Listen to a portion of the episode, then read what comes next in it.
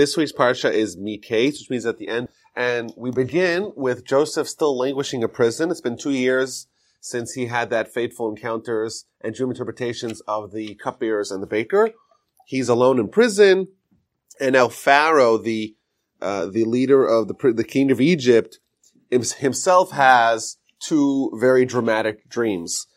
The first dream he sees seven really healthy, robust cows uh, coming out of the Nile and starting to graze, and then he sees seven other cows emerging from the river, very gaunt, uh, very ugly, and they consume the ugly, um, famished cows consume the seven healthy and robust cows. That's dream number one. And dream number two, the same night apparently, there's seven um, stalks of grain, very healthy, very robust. And again, seven stalks of grain that are very thin and very, very weak. They grow up and they consume the healthy ones as well. And Pharaoh wakes up in the morning and he had these two very vivid dreams. He's very disappointed. He's very agitated. He calls all the necromancers, all the uh, soothsayers of Egypt, all the wise people. He tells them the dream. None of the dreams seem to satisfy him. Uh, in the Midrash, we're told that some interpreted that he'll have seven daughters, and then seven daughters will die. Uh, further, he'll uh, or he'll, he'll conquer seven countries, then he'll lose those countries. But whatever, all the interpretations didn't suffice. And then the cupbearer who was uh, two years prior uh, in incarcerated with Joseph, he responds with the line. He says, "Well, I want to mention my transgressions," and he retells the whole retells the whole story. I was with uh, this young uh, Hebrew slave and he tells him a story that we had our dreams. My, my, my, I had a dream, the baker had the dream, and he successfully interpreted those dreams. And he's a good candidate if you want interpretation for your dreams. He's a good candidate because he's uh, he's a proven commodity in that area.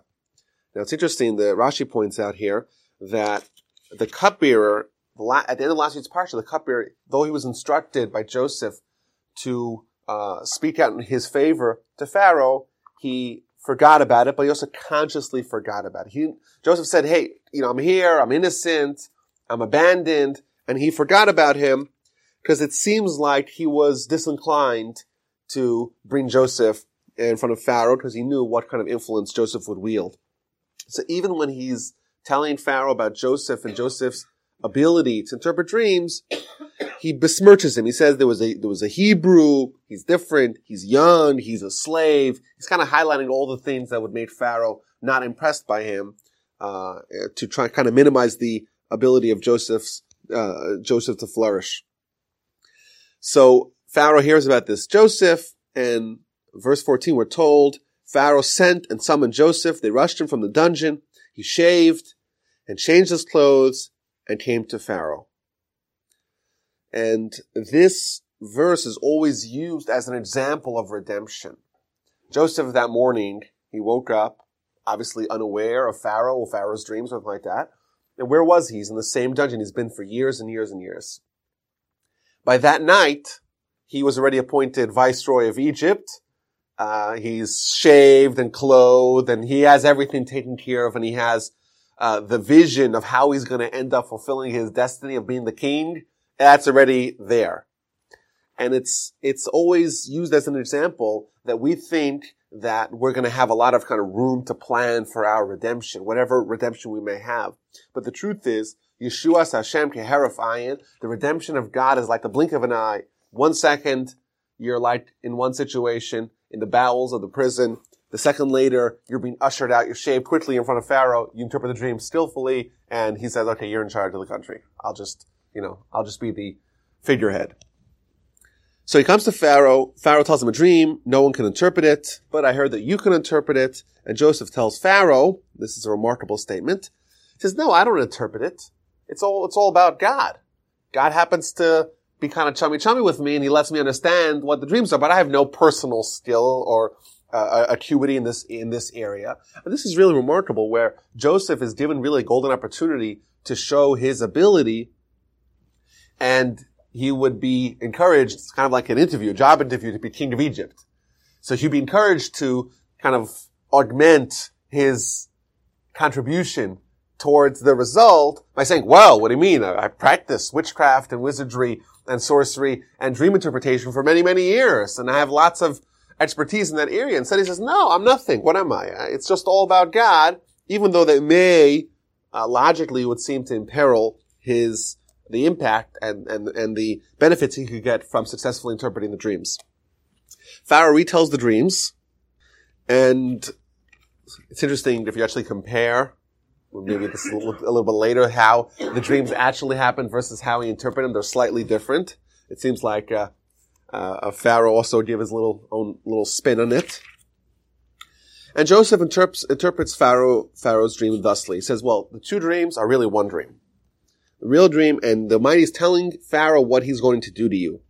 The seven healthy cows are seven years of plenty. The seven healthy uh, stalks are seven years of plenty. And the seven emaciated cows and stalks are seven years of famine. And the Almighty is telling what, to you, what he's going to do. He's going to have seven years of tremendous plenty in the land of Egypt. But then, the seven years of famine are going to overwhelm the preceding seven years of plenty.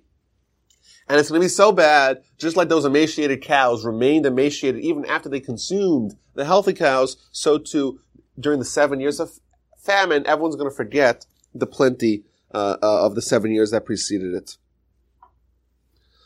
Uh, and now he also tells Pharaoh that the fact that it was repeated twice show it means that the Almighty is going to begin this immediately. It's not going to be sometime in the future. It's right now. It's instant. As for the repetition of the dreams to Pharaoh two times is because the matter stands ready before God and God is hastening to accomplish it. To me, this is really remarkable because Pharaoh is not the only one in our story that had had two dreams. Joseph as well, last week's parsha, had two dreams that foretold of his ascendancy to grandeur and to being a king. He had the dream where the, where the 11 stalks, 11 bundles were bowing down to his bundle, and the 11 stars and the sun and the moon were bowing down to him. So Joseph also had two dreams, and we know he just gives us a rule. Whenever the, there's two dreams that both highlight the same event, then it means it's happening right away. But the truth is, it didn't happen right away. Joseph was 17 when he had those dreams. Now, when he's standing before Pharaoh, he's 30. So there's a 13 year gap between the dreams and the dreams coming to fruition. As we know, spoiler alert, th- this story is going to end with Joseph being ensconced, enshrined as king, or second in command, but the functional king of Egypt. So to me, this is a little bit of an inconsistency. On one hand, Joseph is telling Pharaoh that whenever a dream re- repeats twice, it means it's happening right away. Whereas Joseph's dream himself happened twice, but it didn't really happen right away. There was a 13 year gap, which is significant. And I think the lesson is Joseph is now recognizing how everything that happened to him in the interim was really part of God's plan. You can imagine, Joseph has a dream, he's going to be king. The next thing he knows, he's being sold into slavery by his own brothers after they said they agreed to not actually execute him. He gets sold from one person to another. He ends up in Egypt in a foreign land. He gets accused. He's imprisoned. He's, he has nothing going for him. And in his mind, he's thinking, how is this at all going to contribute towards, uh, towards the plan? And yet, now he's finally ushered out and it all makes sense to him. All that was part of the plan. Indeed, when God does uh, give someone the dream twice, it does happen immediately. Just sometimes the process is a long process, but all that was part of the process. Had Joseph not been sold as a slave, he wouldn't be king.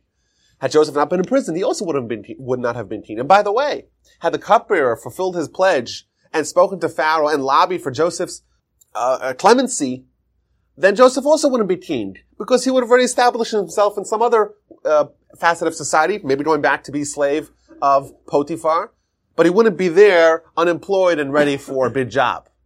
So Joseph actually is now realizing that every element of his descent and his shame was all steps that God took, immediate steps after the dream to bring about the ultimate ascendancy into becoming king. Now, after Joseph interprets the dream, he actually gives uh, Pharaoh some unsolicited advice and gives him a roadmap of how to survive and to plan for this eventuality. Now Pharaoh, seek a discerning and wise man and set him over the land of Egypt. Let Pharaoh proceed and let him, uh, let him appoint overseers of the land. He shall prepare uh, the land of Egypt during the seven years of abundance. Gather all the food in the cities, amass all the grain um, in the cities, and to safeguard them. And the food will be reserved for the land. It's interesting that Pharaoh, that Joseph instructs Pharaoh to look for a discerning and a wise man. You would think if you have to undertake this monumental project of uh, amassing all the grain, organizing it, uh, filing it, uh, you know, just, just, it's, it's a, it's a massive organizational plan. You need someone who's very efficient. You need an administrator. You don't need a wise person. It's interesting. He says you want to ish chacham benavon, a really wise person. It's a very strange qualification. You would need a community organizer. That's what you need. You need someone who's very organized, who could file everything away and have, you know, uh, uh, efficient methods to stockpile food uh, in enormous, unthinkable quantities uh, to to be able to prepare yourself for the pending famine. And I think there's a very deep lesson here we're told in the Mishnah, Ezehu chacham aroas. Who is the wise person? Someone who sees the future, someone who anticipates and plans for the future. Now, it's very hard for us when there is plenty, and there's so much plenty, you can't, you can't imagine what to do with all the plenty, to, uh, to only partake sparingly with the awareness that sometime down the line, there's going to be a need for preservation. When there's a lot, we kind of fall into a certain mode of of of consumerism, of of saying, well, listen, there's so much now, there's just unbelievable plenty now. Why are we planning for doomsday scenarios? It's so much so much further down the line. It's you know, who's to say that you know we cannot have a good time now because of some event that's coming in the future. And the chacham, the wise person, is someone who today is already planning for the possible uh, future events that uh, uh, that are going that are going to happen. And therefore, even during the seven years of plenty, Joseph kind of had government takeover. Sorry about that of uh, of of industry to ensure that even during the seven years of plenty, the people were eating very sparingly so that they can maximize uh, the the amount of food that they're going uh, to put away. Of course, there's a lot of good lessons to take from that, and I'll just extend this to something we've spoken about in the past. We've spoken about once that there was a Mishnah that described the five students of Rabbi Yochanan ben Zakkai. One of them is a Roas Anola, who sees the future. That that was his that was his ability. And the way we understood it at the time was that this is really a, a lesson about life. Life is, you want to become wise. Well, what does wise mean? Someone who sees the future, anticipates the future. Well, what, what's the, what's this future that we're trying to anticipate? Well, there's a shared future for all of humanity, and that is that we die. That's a shared future. And the Talmud tells us that the best ammunition against the Yetzer Ra, against the evil inclination, is to bring up, to hearken about the day of death. Because the day of death is this demarcation in the sand where if we have that in our consciousness, it's very valuable to determine what is really a priority, what's a value, what we should focus on, and what's something that's just transient, that's just ephemeral, that's just kind of in this existence, we can't take it forward. We, we, we talk about mitzvos. Mitzvos are essentially stockpiling food for our soul for a time when there's a famine. Now, the food that we need today is physical food. There's plenty. But in Olam Haba, after we're dead, we also need food, but then there's an absolute famine. You can't bring a slice of pizza with you. Right? You can't. So what are you going to eat? Well, you have to prepare stockpiles. Well, what's that? So we're told that a, that a mitzvah is a consumable, not for your body, but for your soul. And in fact, there's 613 mitzvos because your soul has a wide palette of food that it likes, that it needs to sustain itself. In fact, Zohar tells us, the Talmud tells us a variant of this, that the, the human, and indeed the soul and the body, are both comprised of 613 parts. And the reason why we have 613 mitzvos is directly corresponding to the 613 parts of our existence. Each mitzvah corresponds to a single organ or limb or sinew, eh, spiritual and physical. And thus, when you do a mitzvah, you're not consuming anything now, but you're like Joseph. You're, you're, you have an eye to the future, and you're stockpiling food for the time when there's a famine, i.e. you need food, and you don't have any because the food that you have is not, not, not growing as, as it was in the times of, uh, of the plenty. You can't do mitzvahs in the world to come. You could do spiritual activities, but a mitzvah is an act born out of conflict. And it, a mitzvah is an act that your soul identifies with, but your body doesn't. I always tell people that, you know, people who shake a lulav on, on, on the holiday of Sukkot, the one thing they hope more than anything else is that none of their coworkers see them. Because they're taking a really expensive lemon, it's not a lemon, it's a citrus, and they're taking a branch, and they're just, they're shaking it, and it's such a bizarre, from a body-centric view, it's strange. And I think if you showed, uh, if, if you had our soul and you showed it some of the things that our body does, it would look at it equally as strange. Because we're, we're comprised of these opposites that are fused together in one. And we have to choose which one of those elements of our existence we're going to favor. So we do, we act, you know, we're intuitively wired to tend to the needs of our body. We're perhaps intellectually wired should we pursue that intellectual mode of thinking to take care of our soul as well. And thus the mitzvahs are there. They're all acts that are very natural, very normal for the soul, very intuitive for the soul, but we don't feel it because we don't have that, we're not linked on a sensory level to our soul. So just like when you, you no one needs to be reminded to eat breakfast, right? Because your stomach starts groaning unless you have it right? But to study Torah, we could live for years without noticing anything's wrong, but our soul's starving. Now, in the future, when the body is shed from us, you put the body in the ground, you have a soul now. That's the only thing that dominates your life. That's, that's where the senses are now. And now you're hungry when you don't have food, but if you haven't, but it's a famine. You have to stockpile it beforehand to prepare yourself for that time. But Rabbi, okay, Sandy's question is. I mean, with the world to come, you're saying there will not be bodies. There were uh, because isn't there something about the resurrection of the dead and the bodies come out? Yes, there is. Good question.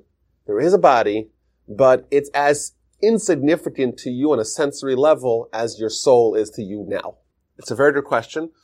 Um, and it's not an easy one to answer, like uh, just right here, right now. But the simple answer is that yes, while you have a body, just like you have a soul today, people, you know, if I, if I placed uh, a little sensor inside your, uh, this is an example I gave, I've given recently. Um, suppose a child did not know that, uh, whether or not they removed their appendix. Right? Would you know? Any one of us know right now if we have an appendix or not? There's no way you would know. If, if you were told, oh, you, when you were young, you had a, your appendage removal, you would know that. Otherwise, you would have no idea whether or not you have an appendix. You can't feel it. The Talmud tells us that our soul in our current existence is, it's like hanging out in the chambers of our innards. It's like, it's like in our gut.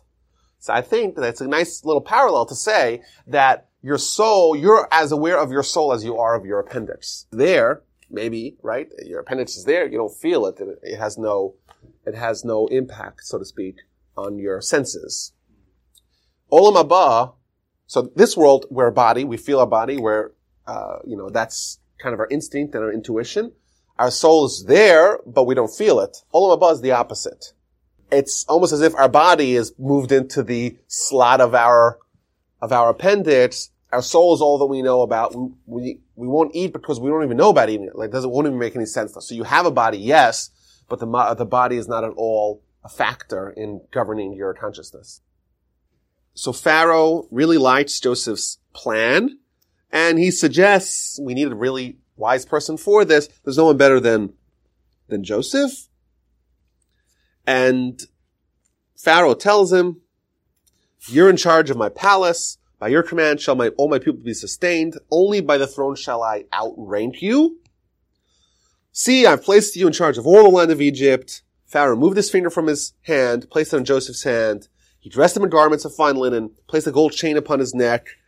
They gave him a royal chariot. They started proclaiming before him, and he was appointed over the entire land of Egypt. Pharaoh said to him, I am Pharaoh, and without you no man shall lift up his hand or foot in the land of Egypt. You're in charge.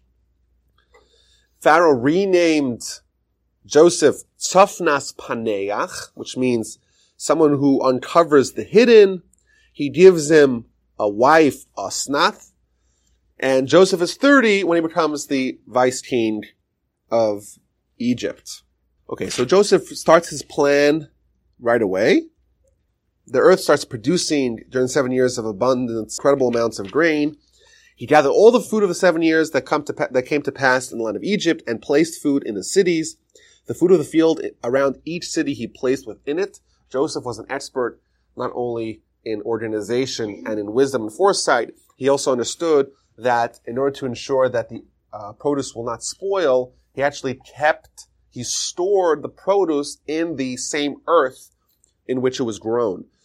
Thus, every city had its own storage house to place the grain, which, as parenthetically, which would call into question the notion proposed this year that the pyramids were there to store Joseph's grain. Well, if so, there should be pyramids around each city. To my knowledge, there's only pyramids in one area. Joseph amassed grain like the sand of the sea in great abundance until he ceased counting. There was so much, there was no number. You could put unfathomably large amount of, of grain. And we learn about Joseph's family as well. Joseph had two sons uh, when the year of famine had not yet set in, and that's important. Uh, one of them, the first one is Menashe, because God made me forget all my hardship and all my father's household. And the second child is Ephraim, because God made me fruitful in the land of my suffering. So there's a few interesting points here. Number one, the Torah stresses that Joseph had two sons prior to the arrival of the years of famine. Now, what's the significance of telling us that Joseph's sons, uh, they were born prior to the years of famine? So Rashi tells us that the lesson here is, in fact, it's halacha, that someone is not allowed to procreate during the times of famine. The idea is that when people are suffering, when people are suffering, someone cannot say that I'm going, even someone like Joseph, who you're, you're sure that, you know, even if it comes down to it, he, he will be one of the people that will be allowed to partake of the grain, right? Even if it comes down to this people dying of starvation, Joseph is part of the leadership. But still, even Joseph, as a leader, he has to identify with the suffering of the average Joe. And that's a lesson that's universal throughout the Torah. But Moses, right? Moses, what did he, what characteristic did he display right from the very beginning? The fact that when other people are suffering, he doesn't want to be living in his palace. So he sees people suffering, he goes out and suffers alongside them.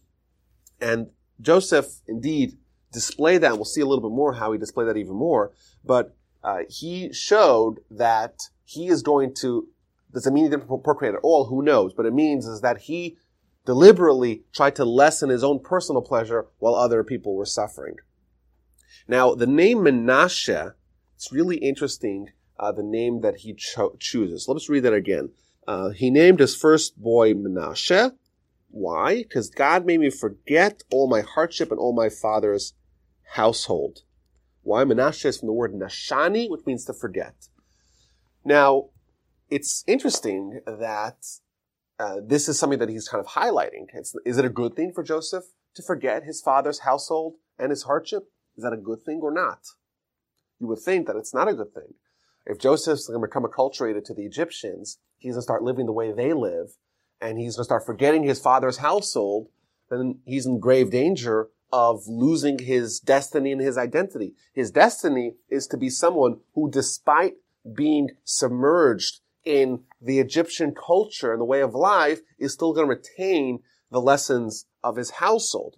But I think what Joseph is, is saying here is that he indeed didn't lose, didn't forget about his father's household and his background, but he believed that he lost some of the vividness uh, of some of the tangible uh, just awareness that he had because that's just the way it works. If someone abandons or leaves or is exposed to an entirely uh, opposing way of life, it's very likely that at least on, on some levels, they're going to start forgetting uh, and losing touch, so to speak, with the way of life that they still believe in, but it's not as real as it was anymore. And I think this is something we underestimate. We underestimate the power of, of groupthink, the power of mob mentality, the power that our ideals, our beliefs, our priorities are actually not ones that we craft for ourselves exclusively.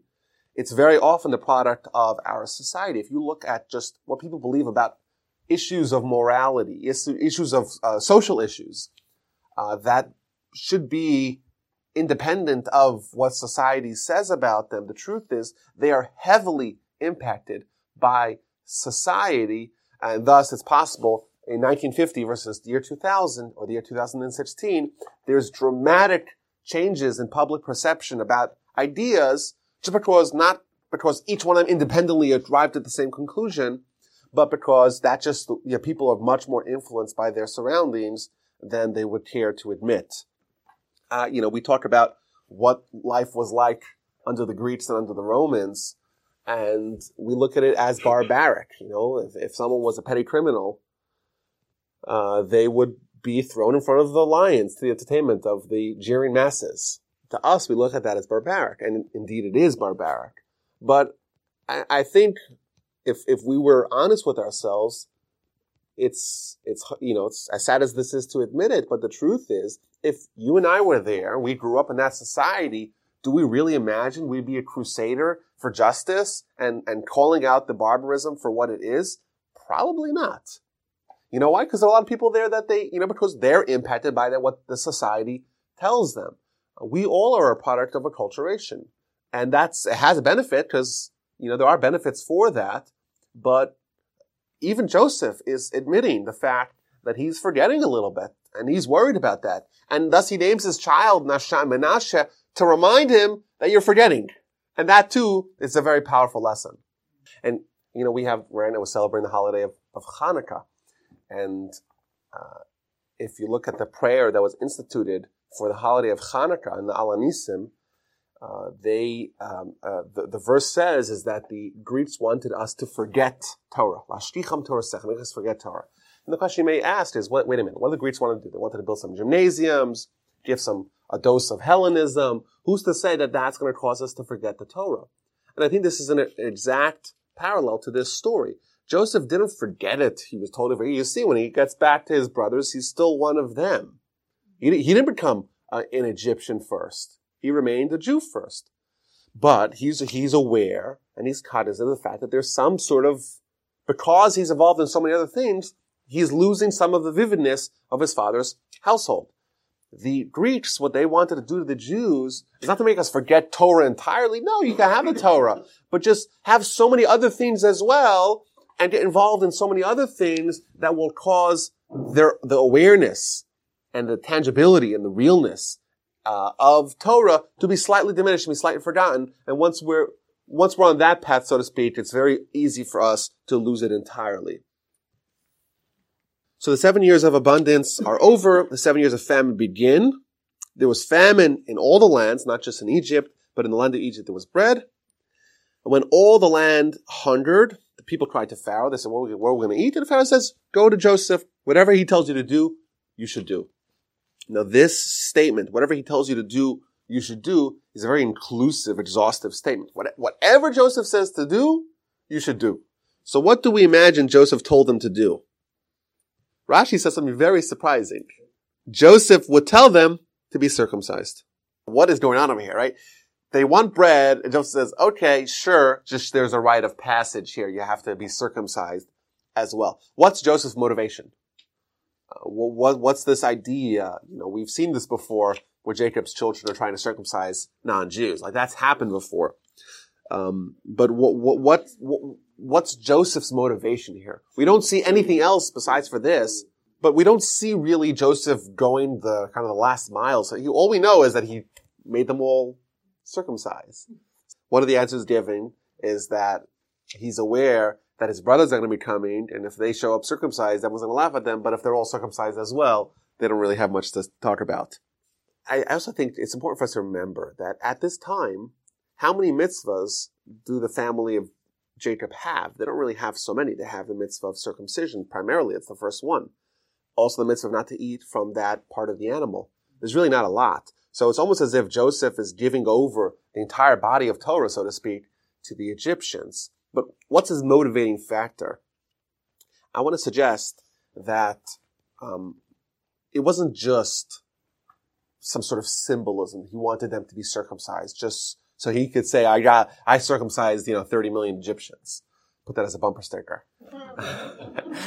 um, I, I think, I think there was more, there was more to that. Joseph really, you know, submerged himself, immersed himself in this project of saving the world with the grain and saving the Egyptians. And he really, you know, he was very efficient, very obviously intelligent, like we said, uh, chacham, wise, in ensuring that he does a great, a great job. And when someone is investing so much in helping other people, they start to like them and start to care for them. And Joseph became very worried that he's caring only, so to speak, for their body and not for their soul. And therefore, because uh, Joseph was motivated to help them, he said, how could I not help them in other areas of life as well? So he said, you know what? You want to have your food? Do your mitzvah, i.e. recognize something about your soul and about God and about the bigger picture in the world for your own benefit, not because I have this quota of how many circumcised Egyptians I want to have. No. It was because he genuinely cared for them and he invested in them. It's hard for us to see people, good, decent people, believing nonsense or some degrees of nonsense that, you know, that someone died for their sins and that's going to save them. These are good people and a lot of them. And it's very sad to see decent people, good people, you know, believing things that aren't true. It's unfortunate. And I, and, and I don't know what we should do about that. We should, shouldn't set up a mobile circumcision station out there. But I think certainly that's probably not the way to go about that. But I think certainly if we have care uh, for for humanity, we have to make sure that well, we have to try to do whatever we can to help people achieve, you know, uh, you know, come closer to truth. Joseph, because he became in such contact with in such contact with these people, he was just motivated to try to help them. Joseph starts doling out the uh, the grain, and now Jacob in Israel or Canaan, they are become aware that there is provisions in Egypt, so he sends his children um, to go to Egypt to purchase some grain. Who does he send? He sends the same ten sons that sold Joseph into slavery. They're the ones who are coming to to Egypt to uh, to try to acquire and procure provisions uh, to make it through the famine. Now, Joseph, Jacob was very careful not to send Benjamin because Jacob is very protective over Benjamin. He's terrified. This is the last remaining part of his family from Rachel. Rachel's dead. Joseph is gone. He doesn't want to let Benjamin to go on this harrowing journey. Who knows what's going to happen? So the brothers arrive in Egypt. They go back of the line. They meet, finally, they meet Joseph and they came and they bowed before him, their faces on the ground. And now Joseph, obviously the dream is being partially fulfilled. Joseph sees his brothers, he recognizes them, but he acted like a stranger towards them and spoke to them harshly. He recognized them, they did not recognize him. So this is interesting. Joseph, after all, was their brother. And yeah, they knew he was gone, but they knew he might still be around, but they didn't recognize him. So why not? So first of all, this is many, many, many years later. We're talking about at least 20 years later. So he's disguised, he has a beard, he has all the Egyptian clothing. Also importantly, we know from later on in the story that he speaks through a translator. They don't actually hear his voice. He speaks Egyptian to the translator who speaks to them in their native tongue. But I think there's, has an Egyptian name, right. But I think, I think there's, there's, there's more to this here. I think that the brothers never, never considered the possibility that Joseph's dreams would actually be true. It was in their mind, they, they, when you don't even consider something as a possibility, it's hard when that possibility is actually true to be awakened to the truth of that, of that sentiment. They sold Joseph as a slave. He was a good for nothing. As a slave down to Egypt or down to whoever he's going to end up with. There's no way that he rose actually to the top to become the king. And thus, in their minds, they never considered it. They never imagined that such an eventuality could actually happen. And therefore, to them, they didn't recognize him because it was not at all something they even considered. I would imagine, even with the beard and with the accent and with the clothing, had they looked at, you know, at him deeply and said, is this possible that this, this is actually Joseph that we sold many years prior? They would have recognized him. He's the brother after all. They also probably had beards. They looked kind of similar, I'm sure. Benjamin was his brother, same father, same mother. I'm sure he had a nice long flowing beard and they would look kind of similar. I'm sure had they considered for a second that Joseph was actually the guy in front of them, they would have recognized him, but they were so convinced. You know, they had already made their decision. Joseph is not ending up as some sort of king that was going to bow down to them. They never considered it, and thus they never recognized it. Joseph starts to play games with them. This is interesting because Joseph is going to play a whole series of, of, of games with them, and the question is why? What's he motivated by? So what does he tell them? He says, he looks at them, these 10 strapping young men, and he says, you're spies. He accuses them of being spies. You came to see the, the land's nakedness. They say, no, no, no. We came to buy food. We're all, we're all brothers. And we're, we're never spies. He says, no, you, you came to see the land's, uh, the flaws of the land so you could attack it. And they start giving him the whole batch story. the batch story is, well, we actually are 12 brothers and one father, but the one brother's gone and the other one's the baby and he's at home. And Joseph says, oh, I see. Now, obviously you're spies. You have another brother. This whole other backstory. You didn't tell me about that when you got here. And he says, you know what? I'm going to test you. If you guys want to get out of here safely, you have to bring your last brother here before me. Otherwise, I swear on the life of Pharaoh that you're spies and you're going to be maintained here, eh, incarcerated, until your brother shows up. So it's interesting. First of all, what does he what does he want? He wants to see how they relate to Benjamin. And the reason is because Joseph doesn't hold any personal personal enmity towards his brothers. He, as we see later on, as we saw earlier, he believed it was all part of God's plan to bring him to the top. What he was concerned is did the brothers learn the lesson? did they uh, overcome the the competition that exists between them? And did they look at Benjamin negatively because he was the brother of Joseph and they're from different mothers and they have the same problems that existed prior? Now, when he swears to them, he swears falsely, right? If you actually do the math, he says, I swear by the life of Pharaoh that you're spies. He knew they weren't spies. He knew that. But when he swore falsely, he said by the life of Pharaoh, i.e., that's a bunch of nonsense as well. Pharaoh considers, considers himself a deity. That's not true.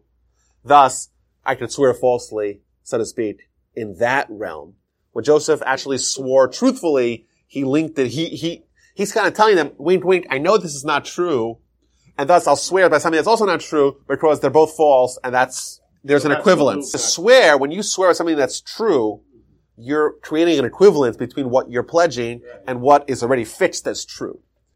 So Joseph tells them they're, they're spies. He puts them in prison for three days. After that, he pulls them out and says, you know what? I'm going to select one of you guys to stay here as a hostage. The rest of you could go back. I'll give you food. Go back to Canaan. And when you come back, if you want to actually, uh, if you want to, if you want to take your brother out of uh, being the hostage, you want to redeem him, you have to bring your last brother for me to see. So he selects Shimon, but first the brothers talk amongst each other. So they, they're presented with this you know, re- really bad situation. They was put in prison, all 10 of them. Now one of them is to be a hostage. They got to bring Benjamin. We know that Jacob is not going to want that at all.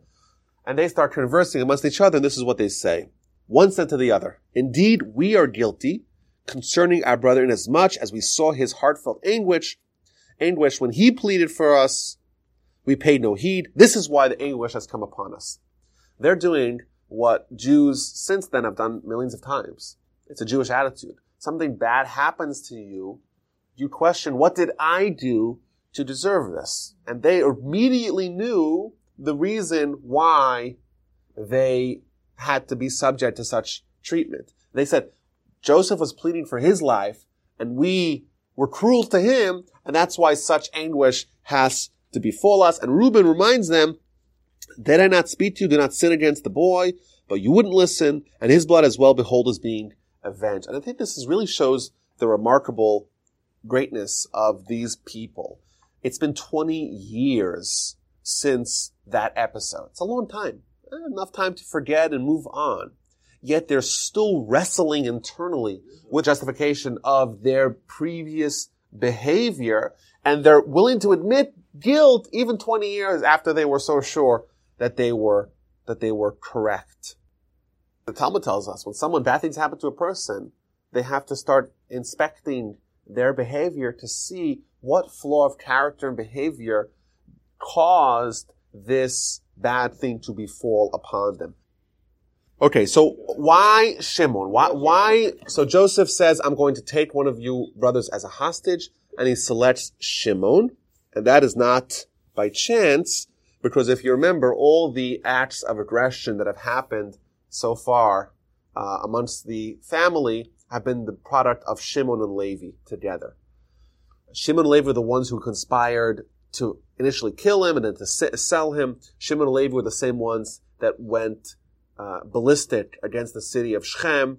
And they, he was worried that he has a whole plan uh, to bring about the fulfillment of the dreams and the ushering of the next era of Jewish life and ultimately building the Jewish nation. But he realized that there was a danger of Shimon Levi uh, behaving, uh, just going wild based upon what J- Joseph is asking of them. So he wanted to separate the two. So therefore he said, okay, Shimon, you're going to be with me and Therefore, once you're not with your brother in arms, Levi, well, I'm not so worried that you guys are going to go start rampaging through the city or who knows what else you, you, you know, what other violence you may leave in your trail. So Joseph commanded that they fill their, their vessels with grain, but also put the money back in there. Joseph's trying to stir the pot to see what happens, uh, when he puts them into very compromising situations. So they, they put the fill, fill the vessels with grain, uh, they give him also provisions for the way. They send him off. All nine brothers are now going back to Canaan. On the way, one of them opened their sack and found the money. They were all nervous. What's going to be? You know, they, they're, they're going to accuse us now of stealing the grain, not paying for it. They come to Jacob. They tell him the whole story, and they actually all of them inspect uh, their bags, and they find the money in the bags. Oh, they all have the money in their bags, so they're all terrified. They have a dialogue with Jacob and they tell him the whole story and Jacob's just perplexed. Well, why'd you tell him about these other brothers? what were you thinking? Oh, how are we supposed to know that he's going to ask us to bring him? We, we would never think of that about the land. They empty the sacks. Each one of them has their money. They see the money. They're terrified. Jacob is now just doing the math of his family. Is now Joseph is gone. Now Shimon's gone. You want to take Benjamin from me? What's going to be with me?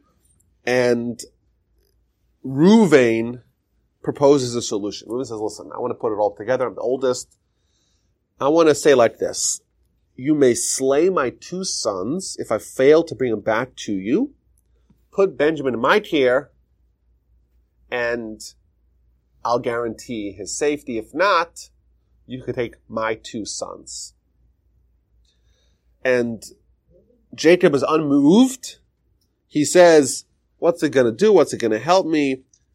Uh, I'm not going to send Benjamin with you. His brother is dead. He's the only one that's left to me for Rachel. I'm not going to allow him to go. And the famine got even worse. Things were even more, um, there were more needs. Jacob instructs them to go back to Egypt, get more food. They remind him, by the way, we can't go back unless we bring Benjamin. And now Judah, he proposes a different solution. Judah says, send the lad, lad with me, let us go, and we will live and not die. I will personally guarantee him. From my hand you can demand him. If I don't bring him back to you and stand him before you, then I will have sinned to you for all time. For now, for had we not delayed, by now we would have returned already twice. So what Judah is proposing as well that he be sent with uh, with responsibility. He should be the guarantor of Benjamin, and and Jacob actually accepts that. So this is interesting. Ruvain made a very similar suggestion. He said, "Listen, give me my two sons. I'll give you my two sons, and they'll be the guarantee for your sons, for your two sons. Right? You have you have Shimon missing. Now you're worried about Benjamin. I'll give you my two sons to show that I'll I, I too will be in the same boat." And Jacob is unmoved by that. Jacob is not motivated by that. Whereas Judah, Judah, he suggests that I will be indebted for you for all time, i.e., for this world and the next world. And then Jacob agrees. So it's interesting that Judah is actually offering more than Reuven. Reuven said the two li- the lives of my two boys, so to speak. You have two boys missing. I'll, I'll put my two boys on the line. And that's a significant contribution or commitment. Like I'm, I'm really guaranteeing that I'll bring jo- Benjamin back with my two sons. That's significant. But Judah's offering even more. He's saying, I'll be indebted to you in this world and the next world. I'll give up the entirety of myself, so to speak, for, for this mission. And that indeed is enough to give Jacob the security to know that, J- that Judah will do everything within his power to bring him back. But he advises them to go back with a bribe as well. Jacob is very well versed in how to dispense bribes to potential adversaries. He gives them a, a, a bribe to bring back to the man, bring back double the money, one for the previous time that was returned and one for the second time.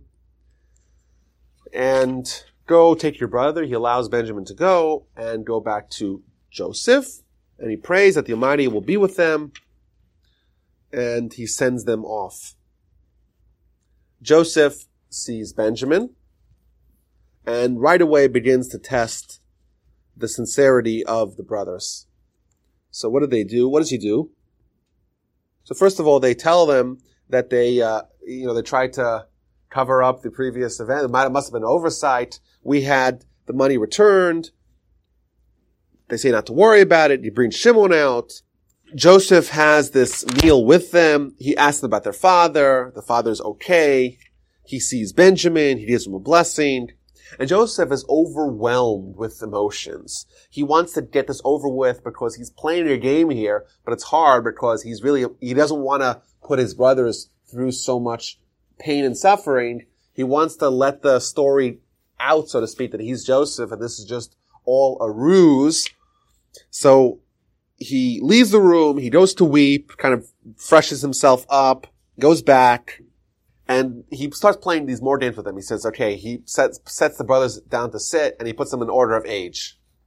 And they're obviously perplexed. How did he do that? He says, well, I looked at my goblet and this is my, this, this is my sorcery and it tells me, oh, you're the oldest. He gives them he gives them to eat and to drink, and he gives Benjamin an enormous amount to just see if there's still envy or jealousy towards them. They have a good time together. He fills their sacks as well with, with food and so much goodness. And, and then he tells them, put my silver goblet that I'm using a lot, put it in the satchel of the youngest one, Benjamin.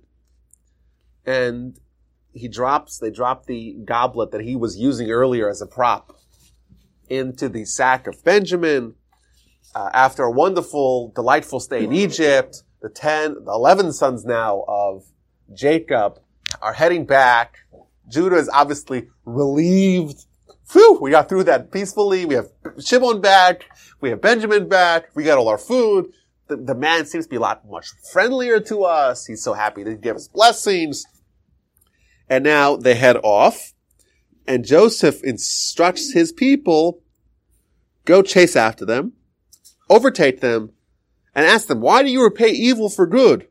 Not only man gives you to eat and to drink and food, but look how evil you have acted. And they say, well, what are you talking about? They say, well, look, you know, the, you stole the goblet from, from the king, from Joseph. They say, what do you mean? Which one of us stole it? So they each lower their sack. They open their sack. They search. They start from the oldest to add it to the tension. And they start from the oldest and it's, it's fine. It's empty. They go all the way down. Finally, Benjamin. They open it up. They found the goblet and the brothers realize that it's all coming down to a crashing halt. It's just disaster and devastation. Now Benjamin is going to be accused of stealing uh, the king's goblet. They rip their clothing. They get back on their donkey. They turn around, head back to the city. Joseph starts screaming at them. Why did you steal this from me? And they, Judah says to him, what can we do? You know, we, we sinned. Obviously, we'll be slave. All of us will be slaves from you. We'll be slaves forever. This is it. It's terrible. We're so guilty. And Joseph says, no, no, no, no. You guys go back. You guys are fine. Benjamin, he's the one who stole the goblet. He's the one who's going to stay with me. Everyone else could go in, pe- in peace. And that's where the story ends.